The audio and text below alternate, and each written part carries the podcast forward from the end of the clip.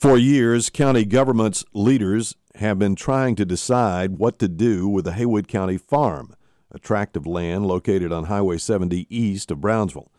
On the property are structures including a jail built in the early 70s and other buildings some say are historic.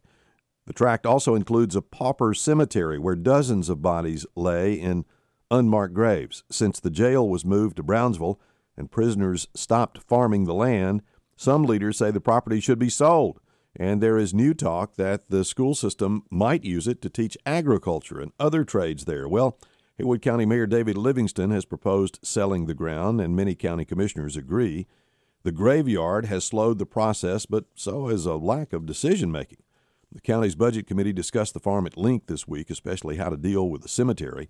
The Haywood County Commission meets Monday. And new debate is sure to arise because Mayor David Livingston proposes a vote at the meeting. He said Monday, quote, let's find out who wants to sell it and who wants to keep it, end quote. Well, because of the pandemic, it has been months since the Haywood County Commission has met in public.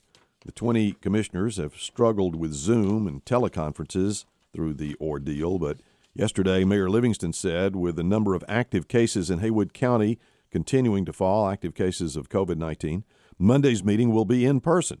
County commissioners will gather Monday evening at 6 p.m. at the Allen King Justice Complex. Tennessee's Department of Health announced that access to COVID 19 vaccinations will be expanded under the launch of a federal government program starting today. Vaccinations will be provided for free under the Federal Retail Pharmacy Program, a state and federal partnership that targets getting immunizations in underserved areas. More than 120 Walmart pharmacy locations across the state will participate in the program. Vaccinations under the program will be available depending on what phase of the counties the pharmacies are located in. Tennessee's Senate GOP leaders are offering tepid support of legislation that would ban transgender athletes from participating in girls' sports. Republican Senate Speaker Randy McNally told reporters Thursday that lawmakers need to, quote, adequately review, end quote, the issue in committee. McNally added that if there's no problem with transgender athletes participating in public schools, then the General Assembly likely doesn't need to address it. The comments add some uncertainty to the bill's prospects one day after Governor Bill Lee entered the debate saying transgender athletes would, quote, destroy women's sports, end quote.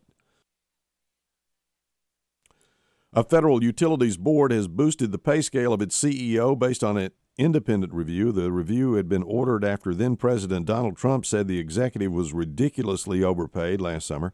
During a meeting, TVA board member Kenneth Allen said their CEO pay will increase from 37% to 28% below the market median of CEO compensation of comparable utilities. What does that mean the CEO makes? $7.3 million for the 2020 budget year. We'll see where it goes from there. We mostly dodged the results of what could have been a serious ice storm, but what's next with our weather?